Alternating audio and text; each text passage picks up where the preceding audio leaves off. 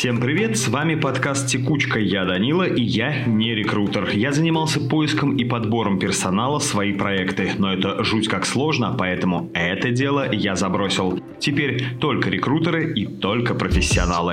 Эта рабочая неделя утекла как песок сквозь пальцы, а все потому, что праздники в России – дело благодарное и долгое. Не исключаю, что многие из вас работали и в выходные, но неважно, чем вы были заняты, актуальные новости могли пройти мимо вас. Я хочу этот пробел восполнить и поделиться с вами самыми важными новостями прошедшей недели. Кстати, их для меня подготовила команда сервиса Hireman. Ребята занимаются автоматизацией найма, имеют собственную платформу для проведения видеоинтервью точно знают толк в подборе персонала. Новостям точно стоит доверять, так давайте их и обсудим. Роструд пояснил, что трудовой договор с сотрудником может подписывать не только директор, но и любое уполномоченное лицо компании. Для этого в договоре стоит указывать человека, которому передали такие полномочия, а доказательством их существования могут служить учредительные документы, положения, приказы о распределении обязанностей, трудовой договор работника или доверенность. Малый бизнес стал чаще индексировать зарплаты. Аналитики Промсвязьбанка и Опора России выяснили, что 63% компаний повышают зарплаты один раз в год или чаще. В прошлом году доля таких компаний составляла лишь 47%. Примечательно, что индексация зарплат с прицелом на уровень официальной инфляции проводится лишь 20% работодателей. У остальных цифры растут в ответ вызовам рынка. Дефицит кадров вынуждает компании привлекать квалифицированных сотрудников и удерживать заработать их с помощью денег.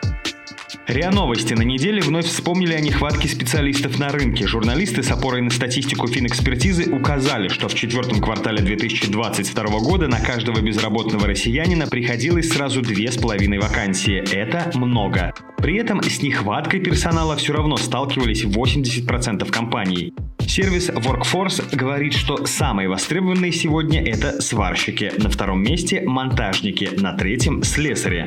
Кроме того, рынку нужны строители разных специальностей. В том году их число, речь об уже трудоустроенных, составило от 3 до 5 миллионов рабочих. И все равно сектору не хватает более 11 миллионов человек. Скучают по людям и в Росатоме. До 2030 года корпорации необходимо набрать 350 тысяч человек, то есть увеличить численность вдвое. Кажется, пора поднажать.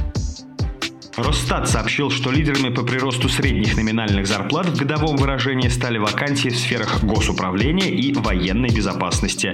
Также туда вошли научные исследования и разработки, трубопроводный транспорт и обрабатывающая промышленность. Из перечисленных самый большой рост даже не в управлении. Там он составил 17,6% и достиг отметки почти 60 тысяч рублей. А в сфере трубопроводного транспорта она может похвастаться ростом зарплат на 20,6%, который фактически дотянул медиану до суммы в 107 тысяч рублей.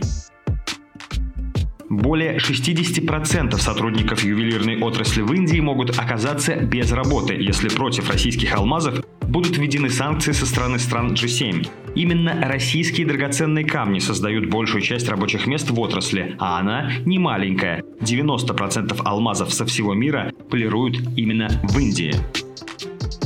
Сразу 27% зумеров заявляют, что работа их подавляет. Стражила рынка труда держатся бодрячком и говорят об усталости лишь в 7% случаев.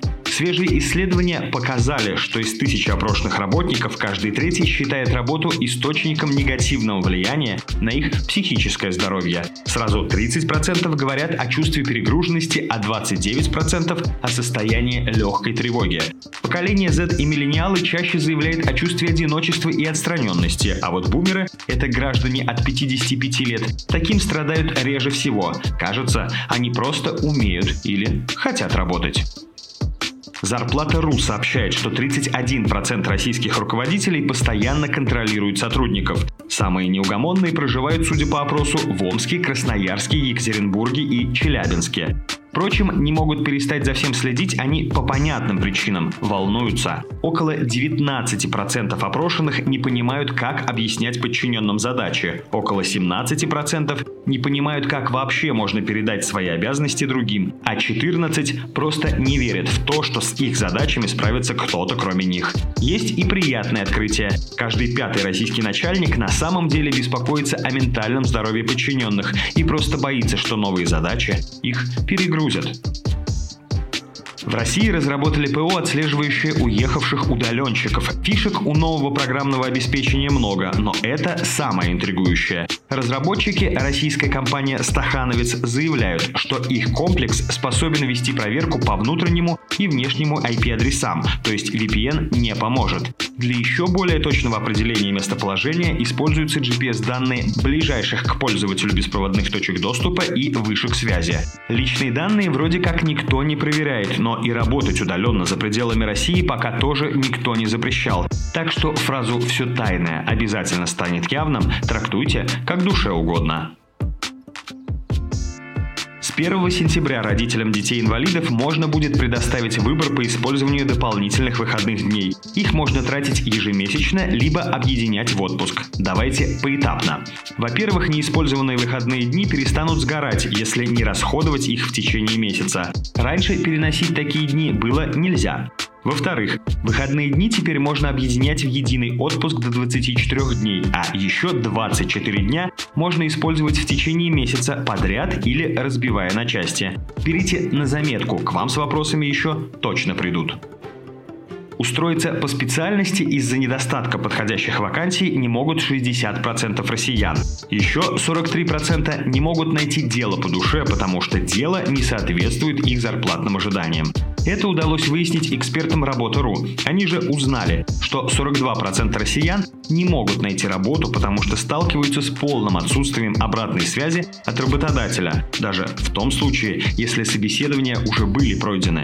Каждый третий специалист также считает, что компании очень сдержанно ведут себя на джоббордах, и с ними сложно выйти на связь. Наконец, не нравится кандидатам и долгий процесс принятия решений. Работа им нужна сейчас, а мы все думаем и думаем.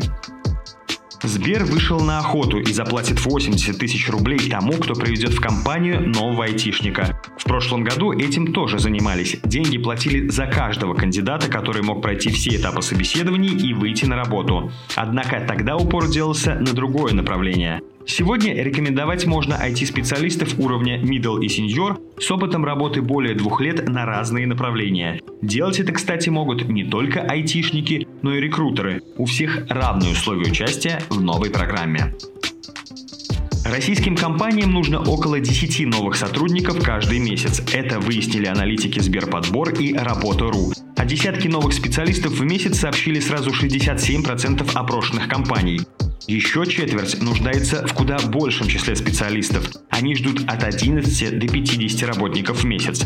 При таких-то желаниях сразу 60% компаний в России готовы выделять на подбор менее 50 тысяч рублей в месяц. Около 16% вполне могут вложить в задачи поиска и найма до 100 тысяч, а вот бюджет от полумиллиона рублей закладывает всего 1% компаний.